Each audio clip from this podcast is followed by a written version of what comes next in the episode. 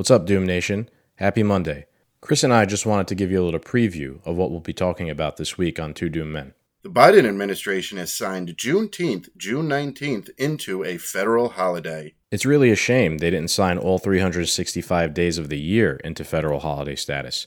Everyone would be much better off if the government never returned back to work. The Biden administration also signed into effect the National Strategy for Countering Domestic Terrorism. Your neighbors are your enemies. Ha.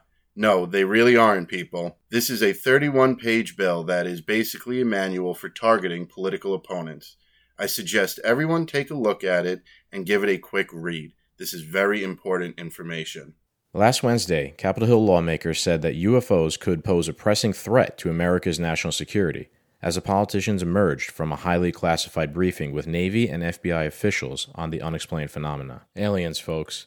That's going to be the next justification for raising the military spending budget. We need to spend more money to fight aliens. Welcome to Earth. We'll be talking about topics like these, plus much more on our next episode that'll be coming out this Wednesday. And for our Marvel fans out there, you can expect another doomed review of Loki Episode 3 after it premieres on Wednesday.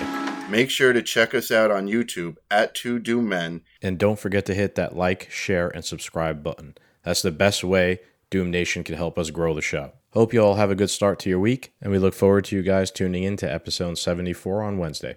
Thank you very much.